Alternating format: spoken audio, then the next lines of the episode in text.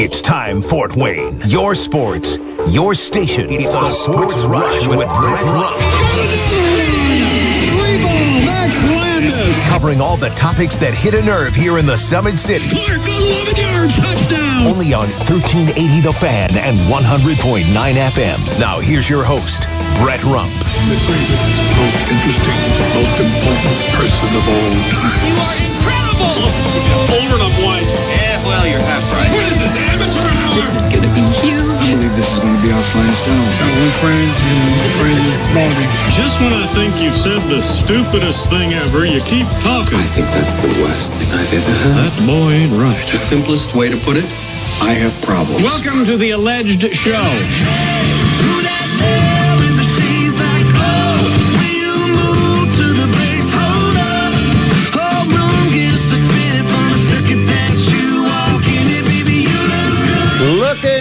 Good on a Monday. Time to head home. We've got one down, four to go with this work week. And this is the Sports Rush, your daily local sports fix, 4 to 6. I am Brett Rump along with Adam Lundy, and you are connected on the Parkview Sports Medicine text line at 46862. Questions, comments, or suggestions.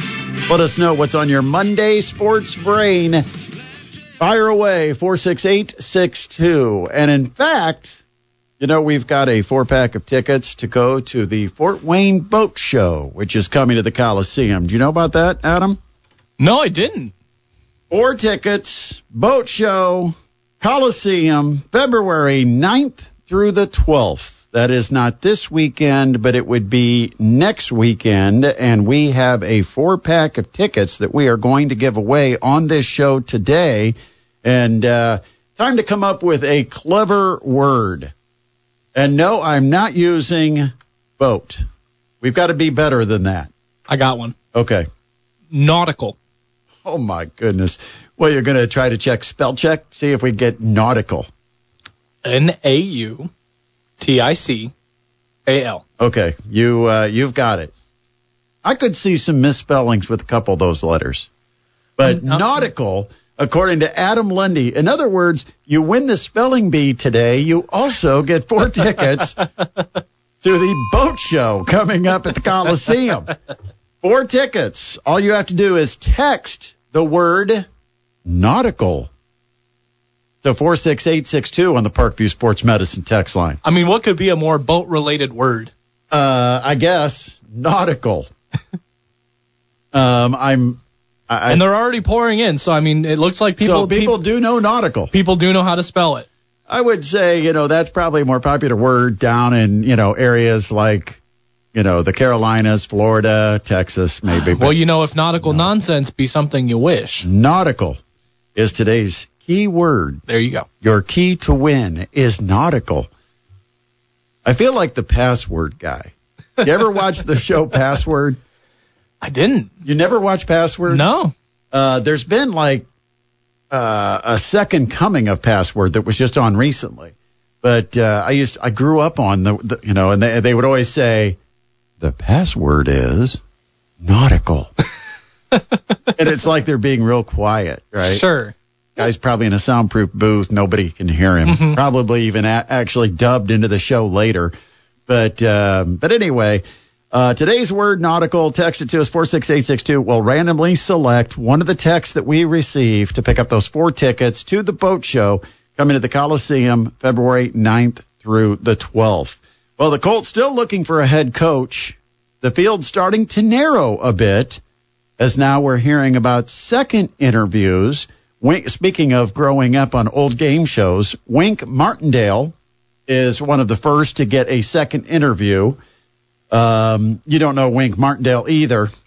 No. Uh, man, I, I got, we gotta bring one more person into this show that's like my generation. So when I bring up topics that are like from the 70s and 80s, I've actually got someone that relates to me and understands what I'm talking about. What's the one where they go around the circle and they try to get no whammies?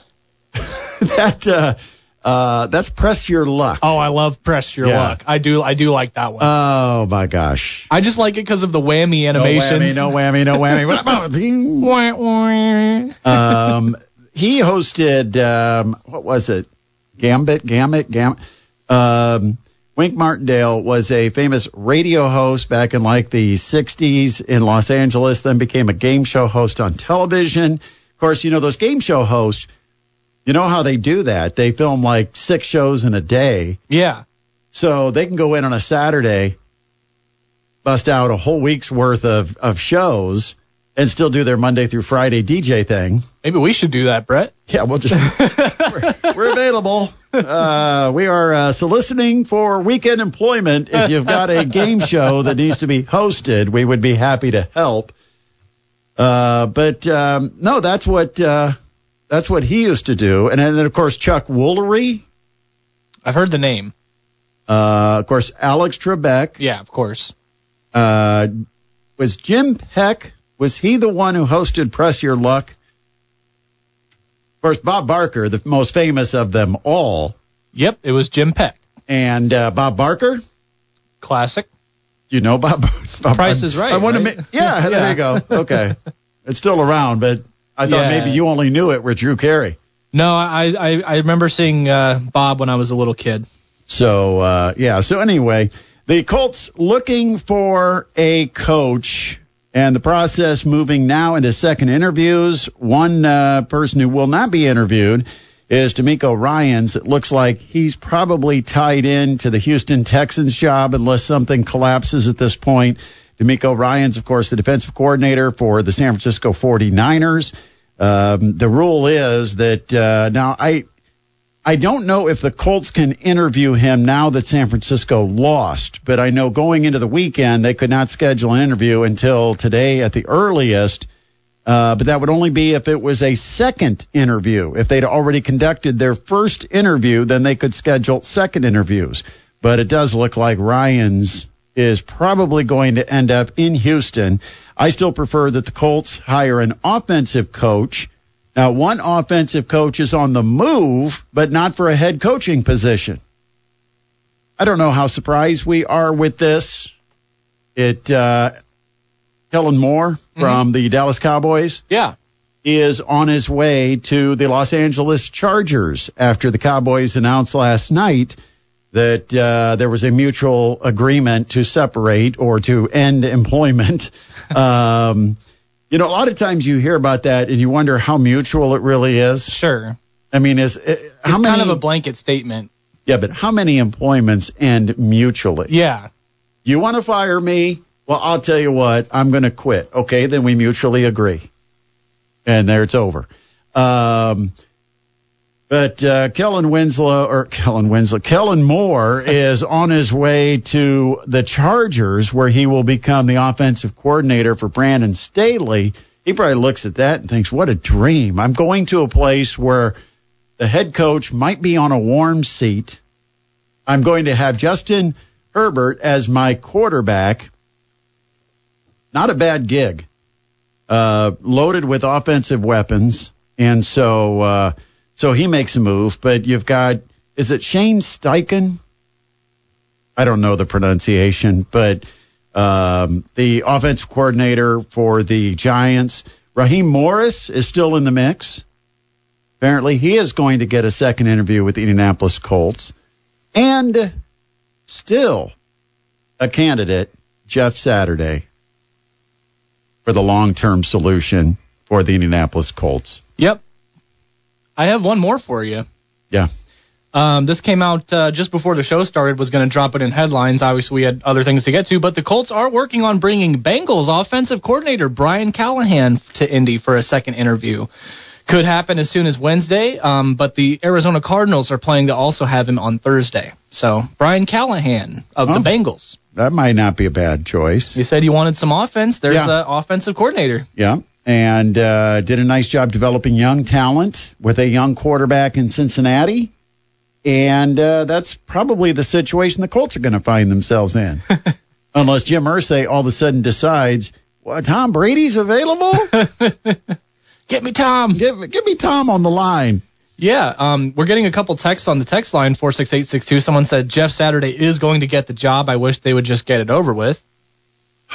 I think it's still a process where they want to prove to Jim Irsay that they have done their work in finding a candidate that is better and they can take the evidence to Jim Irsay to convince him to change his mind.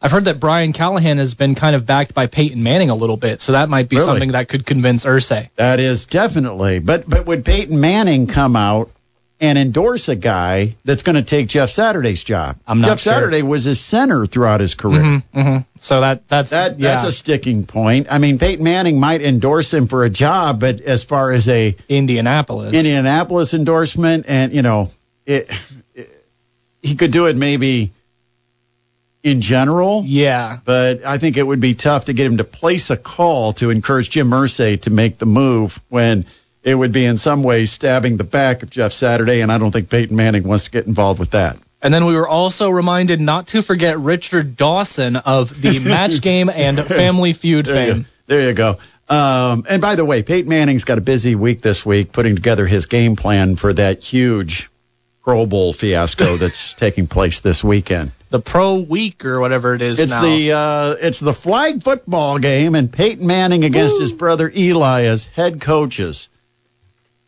How thrilled are you? Again, I'm not a big All Star game guy.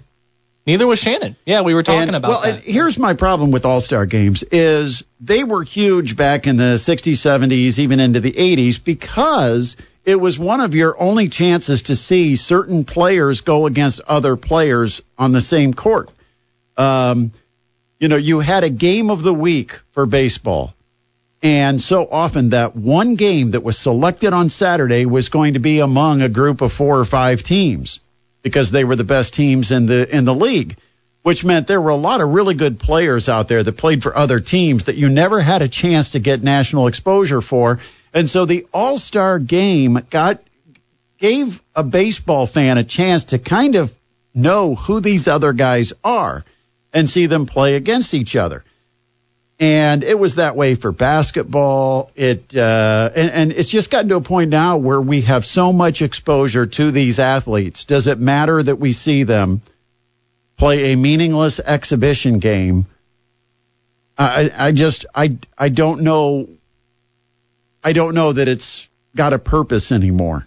I think now I I believe we should still recognize the players for the achievement of making a quote all star game, but maybe it should be in quotes and not actually have the game itself.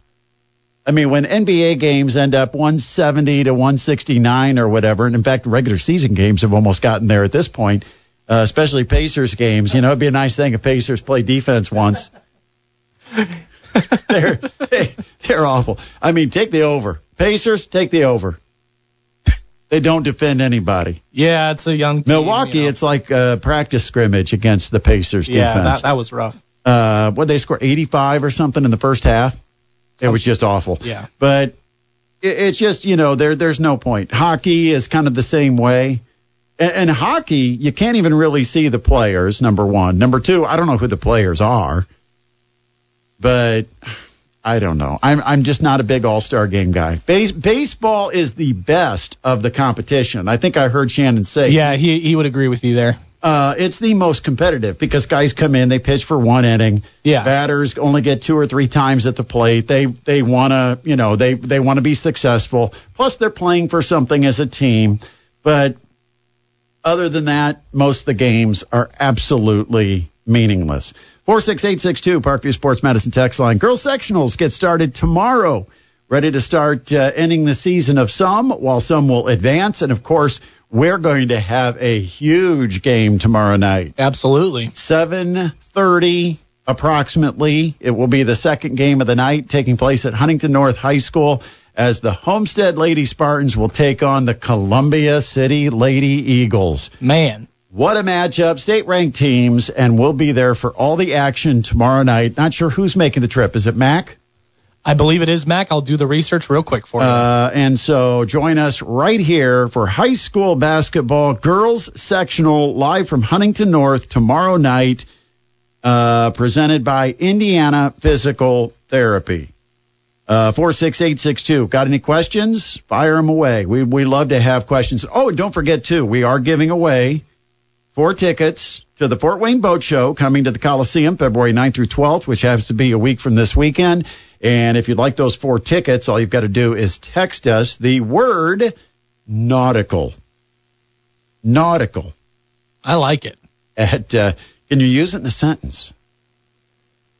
The decor of the seafood restaurant was nautical. Country of origin? Greek. Coming from Nautilus. And that actually might make sense. I don't know. I made that up, but that was my I- that was my it closest actually guess. sounded pretty good. Thank is you. that is that Latin or is that Greek? It's probably Latin. Well, because I, I'm I'm doing the old spelling bee thing, you know. Sure. They, they always ask all the questions. Like they already know how to spell the word, but they got to ask the questions because that's what you do at a spelling bee.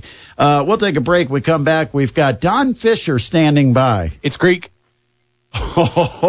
Oh, look at you boasting over there. You got that big smile. You you don't realize how far your chest just puffed out when you said it's Greek.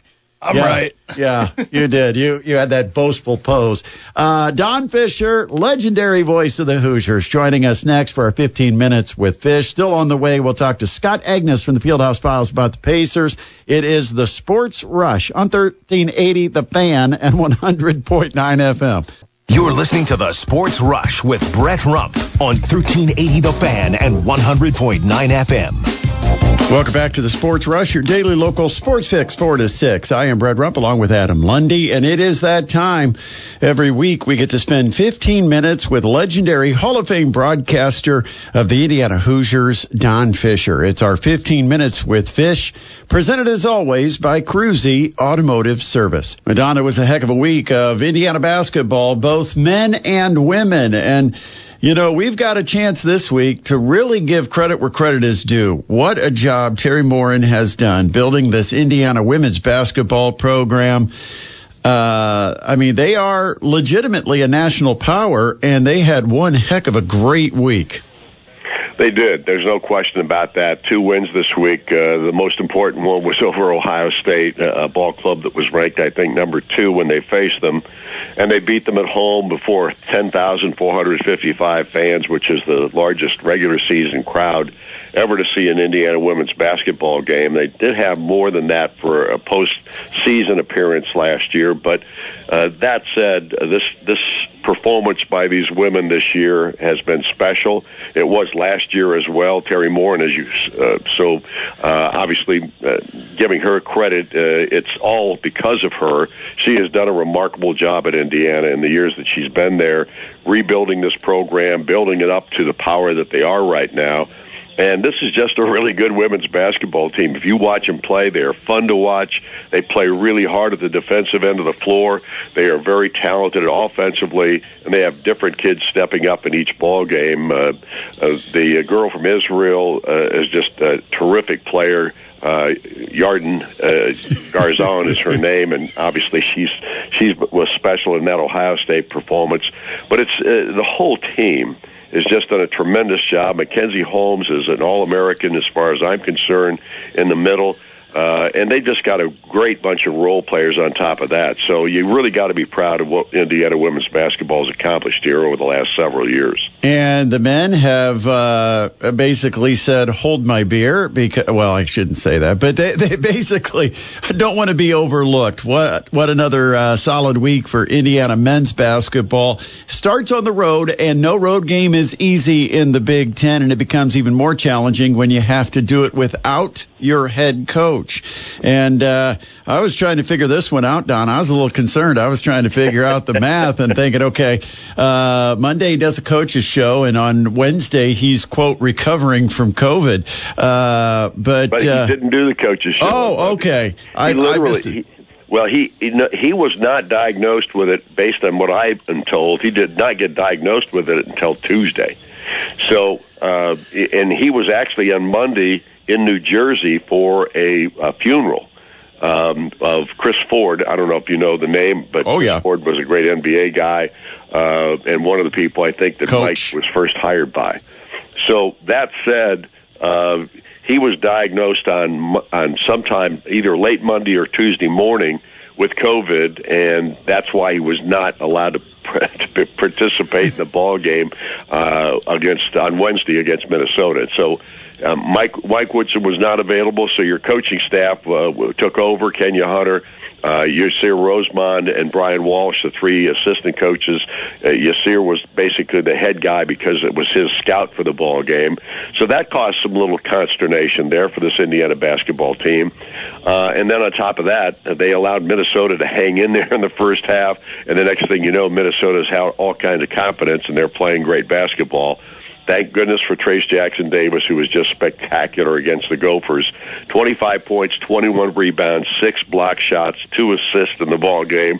He did virtually everything, and he's the first major conference player since uh, Hasheem Thabeet from Connecticut back in 2009 to record a 25-25 and 5 game.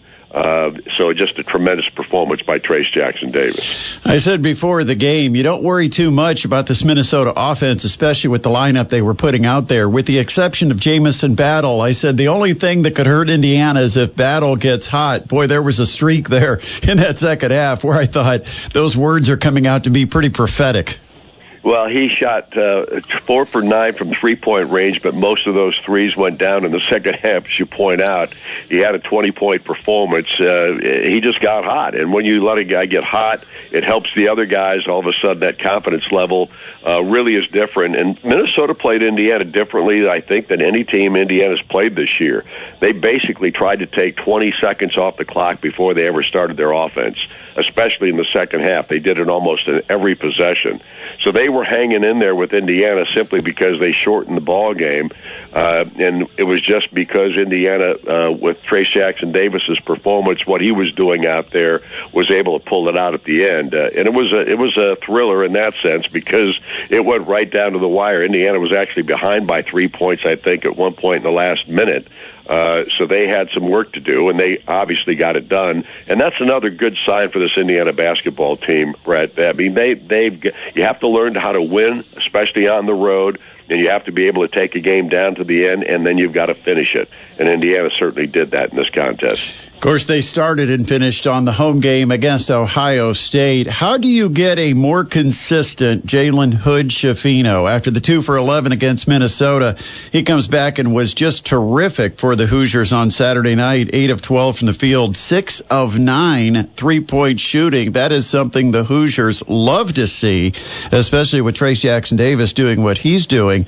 But is this just part of uh, the growing pains being a freshman? Is there a way to get more consistency out of Jalen Hood Schifino? Well, I think the thing, you know, from a point guard perspective, you're not you're not generally going to score 20 points a ball game. Your job as a point guard is to run the offense, to get the ball where it needs to go, try to get it fed inside to, to Trayce Jackson Davis, who's your strength and and the inside game. And Hood Schifino, obviously, he's had some games where he didn't shoot it particularly well.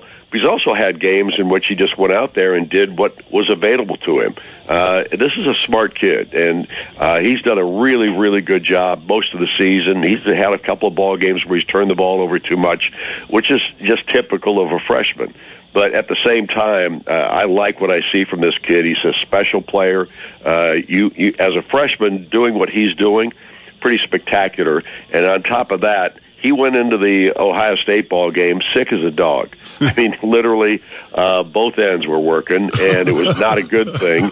And he still went out there, and then he scores 20 points in the first half with six three pointers, which is just spectacular all by itself.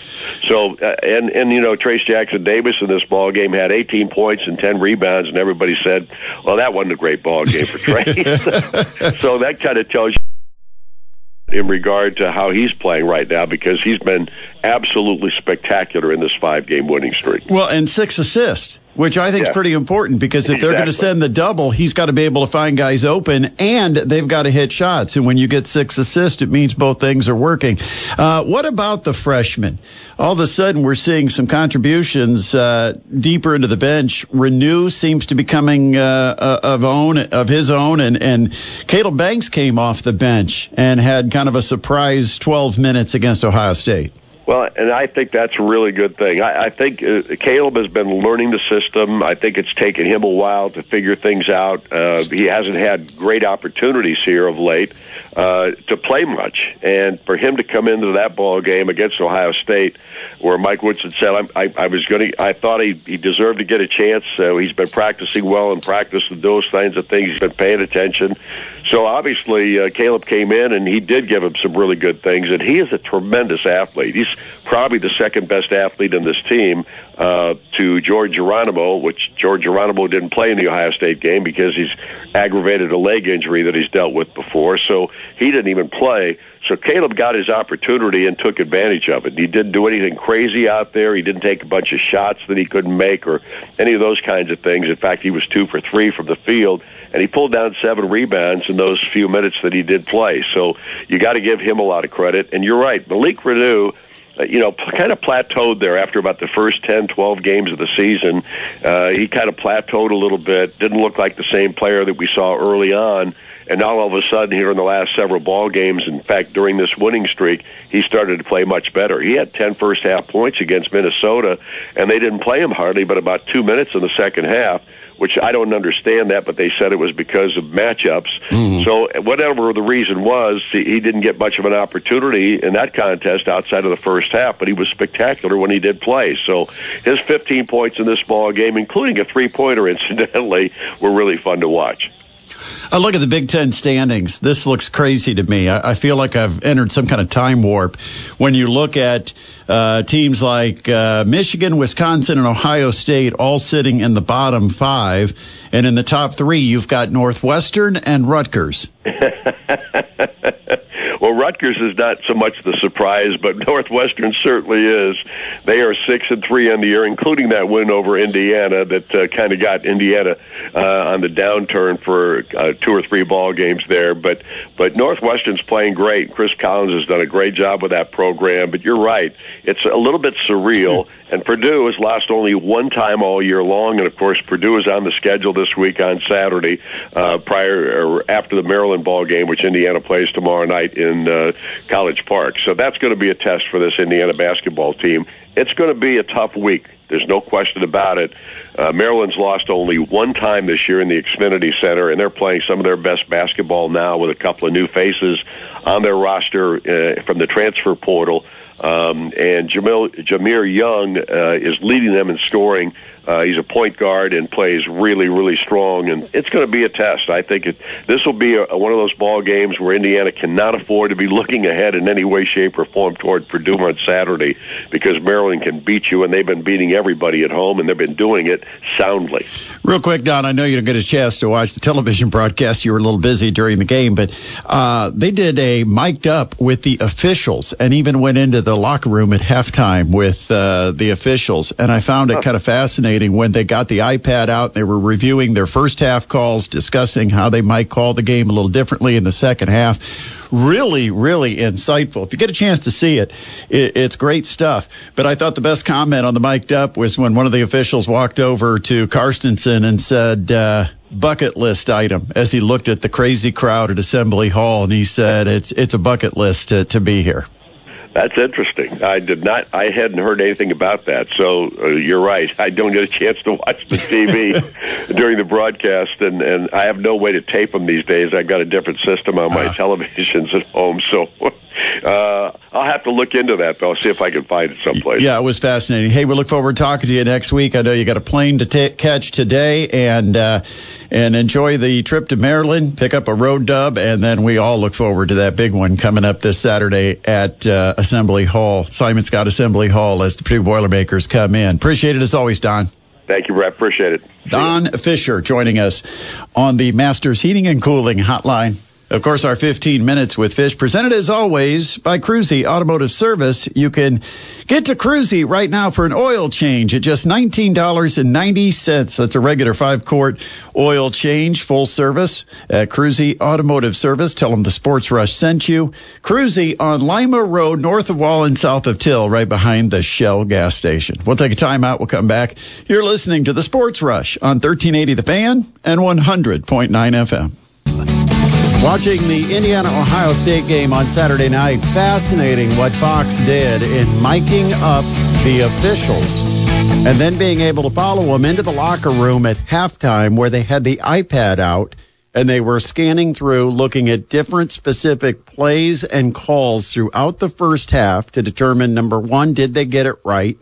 And then number two, to talk about how the game was playing out and uh, kind of set up a game plan of how they were going to call it in the second half. In fact, you heard the one official say, I'm letting him bang into him on the first time, but the second time I'm blowing the whistle. And sure enough, Race Thompson got called for an offensive foul backing in from the low post.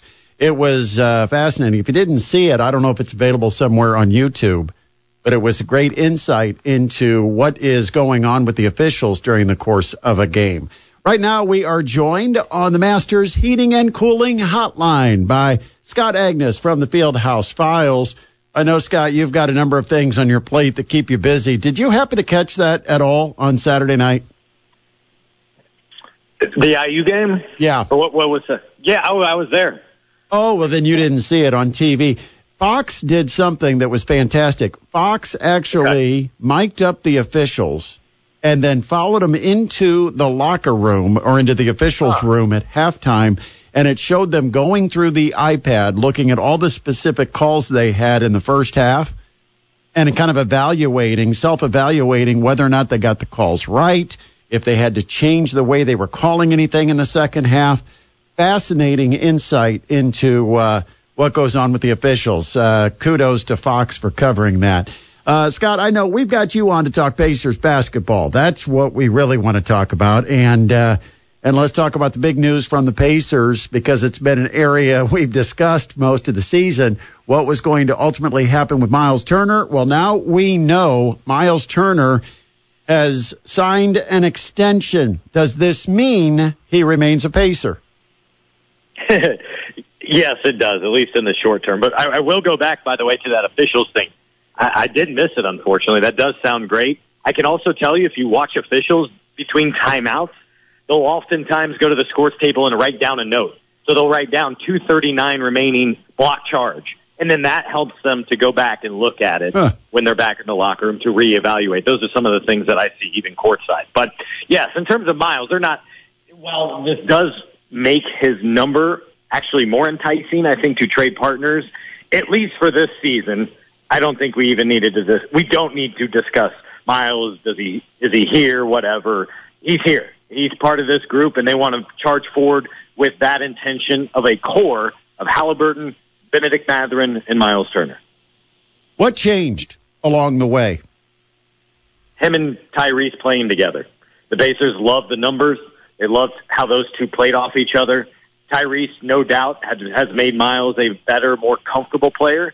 And then on top of that, remember we didn't see Miles and Tyrese play together last year because Miles didn't finish the season due to injury, and the trade with Sacramento happened after that fact. So this was the first opportunity. They wanted to see what those guys and others look like around each other. And so Miles now playing with the, easily the best point guard in his career has flourished and, and has, has had a career season just far. And both he and the Pacers believe he still has even a higher ceiling to go.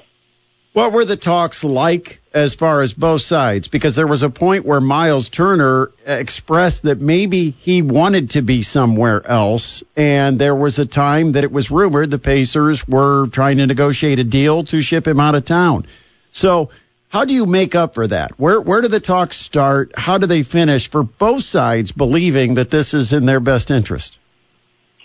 Yeah, so I think you go back to last off season, and that's where the Pacers were signaling and telling everyone, "Hey, we're rebuilding. Be prepared for a very down year, where we're a lottery team once again." So when you're that case, that means not a lot has gone your your way, right, Brett? So you're considering things, and so I think they were very interested in, in working a deal, maybe even with the Lakers, to get back more draft capital, and that would have been, you know, potentially a couple first round picks from the Lakers down the road you're considering all those different things.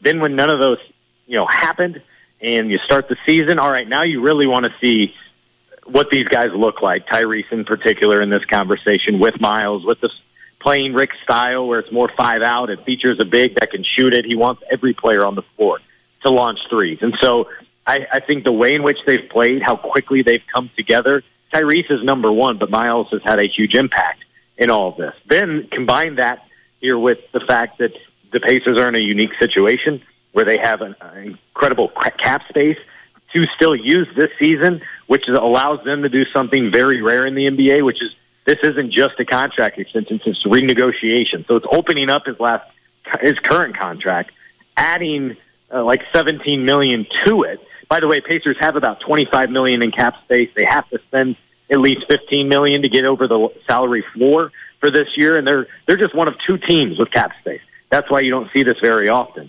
And so by doing so, they pay him they pay him about what 31 million. I want to say 35 million this season, and then his cap number, his cap hit really helps you moving forward because you're going to probably agree to a max contract with Tyrese Halliburton this summer that'll kick in the following summer. So when his big his number skyrockets to I don't know 30 40 million per year, Miles is only costing you 20 million, which is like a million more on your salary cap than he is right now. So it's very favorable to the Pacers and for Miles it's nearly 60 million in guaranteed money. He'll be 29 and there surely will be uh, I mean, everybody expects for the new TV deal to kick in that off season, that summer. Well, that means an influx of cash will hit the salary cap, and players who will be free agents are they stand to benefit. So that's how Miles sees it. I wanted to ask you about the new TV deal because yeah, everybody assumes when there's new TV deal it's more money, but what's going on with the Bally's regional networks? How is that going to impact the NBA? We've heard about it with baseball, but is there any kind of carryover into the NBA? I don't think we've had a ton of clarity on that situation, right? In terms of Diamond Sports Group, which owns the Bally Sports and all of those. This is just me speculating here, but I could see a day here in a year or two or whatever when all those uh, where teams own their networks. I think the Washington Wizards own their own network, for example. Uh, the Los Angeles Clippers are doing a lot of streaming, and that makes sense because their owner, Steve Ballmer, he got his money with Microsoft, so he's tech advanced. They've upgraded NBA League Pass this year, but as we see these regional sports networks, they get their most money through live rights. Well, right now, it's only the cable partners that are, you know, doing deals with them. Like I have YouTube TV, like many of your listeners, and I can't watch Pacer games, you know, road games through that. That's an issue. They need to make games more widely available. The reason you see NFL for one succeeding in large part is also due to it's being over the air. It's over the national network. So there's no barrier to entry. So I think there's some speculation going on that maybe this would be a worthwhile investment as NBA teams get bigger and have larger wallets. Why don't they bring the broadcasting rights in house and can control that? But will that happen or not? I, I don't know. That might be a little bit outside my scope, but I can see that the, that being the way it's going. The uh, Pacers I guess presumably getting some good news as far as Tyrese Halliburton. Sounds like he's getting uh, in some work, and his return could be sooner rather than later. Yeah, Tyrese isn't wanting to miss much time at all. I mean, we've we've seen them ever since he went out for that New York game. They've dropped 10 of 11, 11 of 12 if you count that New York game. Just look like a very different team without him. He's on the court. He's doing a lot of things, not everything in terms of taking contact against you know, teammates and stuff, but he's shooting very well. This, the good news is, is it's offhand elbow. It's his left elbow that's sprained. His knee, which was also, uh, had suffered a bone bruise then, um, seems to be in good shape, not causing issues, not having swelling. Um, so I, I have a hard time, Brett, believing he won't be available at least for Friday. That's the Kings. That's the reunion game. Hmm. The only time for them in town. I have a hard time believing he'll maybe try to do that back to back. I'm not sure that might be the smartest thing, but it's also the Lakers. So the team is planning or hoping for him to return by the end of the week, but nothing is settled just yet. They have two more practice days to determine that. Well, and you mentioned the Lakers, and there was a time about uh, three, four weeks ago where I was kind of doing the math, thinking, eh, maybe LeBron could set that record mm-hmm. here at Gainbridge Fieldhouse. Not going to happen. Uh, doesn't look like now, but uh, you're going to have a chance to welcome LeBron into Gainbridge Fieldhouse. I don't know if you get any kind of media availability, but we could tell him not act like such a crybaby. Did Did you see that that scene he put on against the Celtics the other night? Yeah, he might have gotten touched by a finger, but uh, man, it looked like some kind of soccer play going on. He, he's got a, you know, that that was a little overly dramatic. It was an accumulation, is what that was, Brett. Because there's been three or four calls over the last month or two where he's felt they should have gotten fouled, has photo evidence of it, and he, I think that was him reaching a boiling point. It was not just the lack of the call where he was clearly fouled on Tatum. It was uh, the accumulation of that. The uh, But I, I, did, I did laugh though. By the way, the NFL NBA referees put out a statement on Twitter. Hey, we're not perfect. We get it wrong. yeah, They haven't done that when you know the Pacers have been hit with so many last two minute report issues, right? If you remember those in the last two years, where I think they were short sighted on on you know what felt like eight of ten games during the stretch. No, this is because it's the Lakers. It's because it's LeBron. It's because they garner that national attention.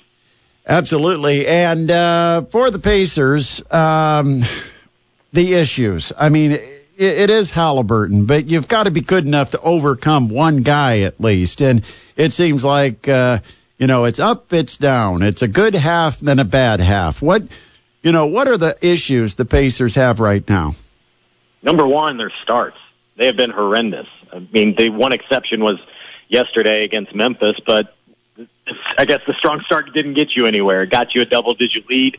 You took it into halftime, and then you got outplayed and, and couldn't really get into your offense at all. But I would say, big picture, it does start with the way they've started games. I think they've used 16 different starting lineups, have not really figured that out.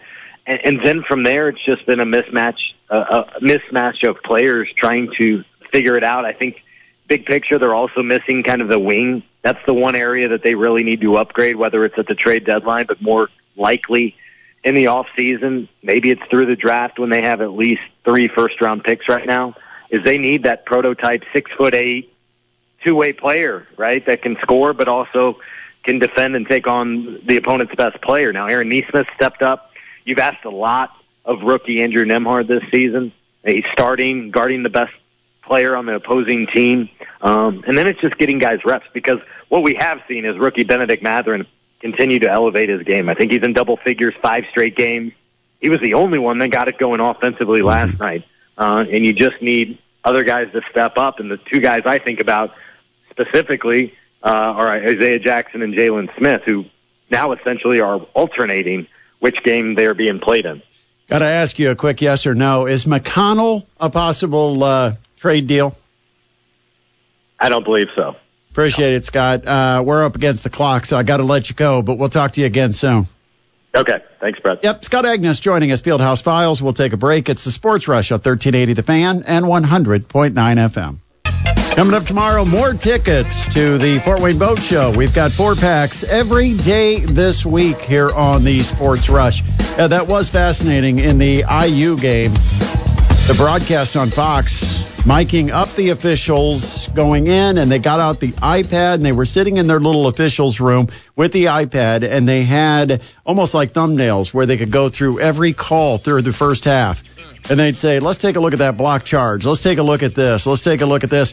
And, uh, and then kind of discussing what they were going to do as far as their approach to the second half. And a lot of games you do see they're called much tighter in the second half than maybe they did in the first half. And now we know maybe why. That will do it for us on this Monday edition of the Sports Rush. Don't forget, coming up next, we've got Matt Painter and the Matt Painter Coaches Show, the number one team in the country as Purdue gets set to take on Penn State midweek. And then on the road to Assembly Hall this Saturday to take on Indiana. Thanks to our guest, Sam King from the Lafayette Journal and Courier. Also, Don Fisher and Scott Agness. We're back tomorrow, 4 to 6, another edition of the Sports Rush on 1380 The Fan and 100.9 FM.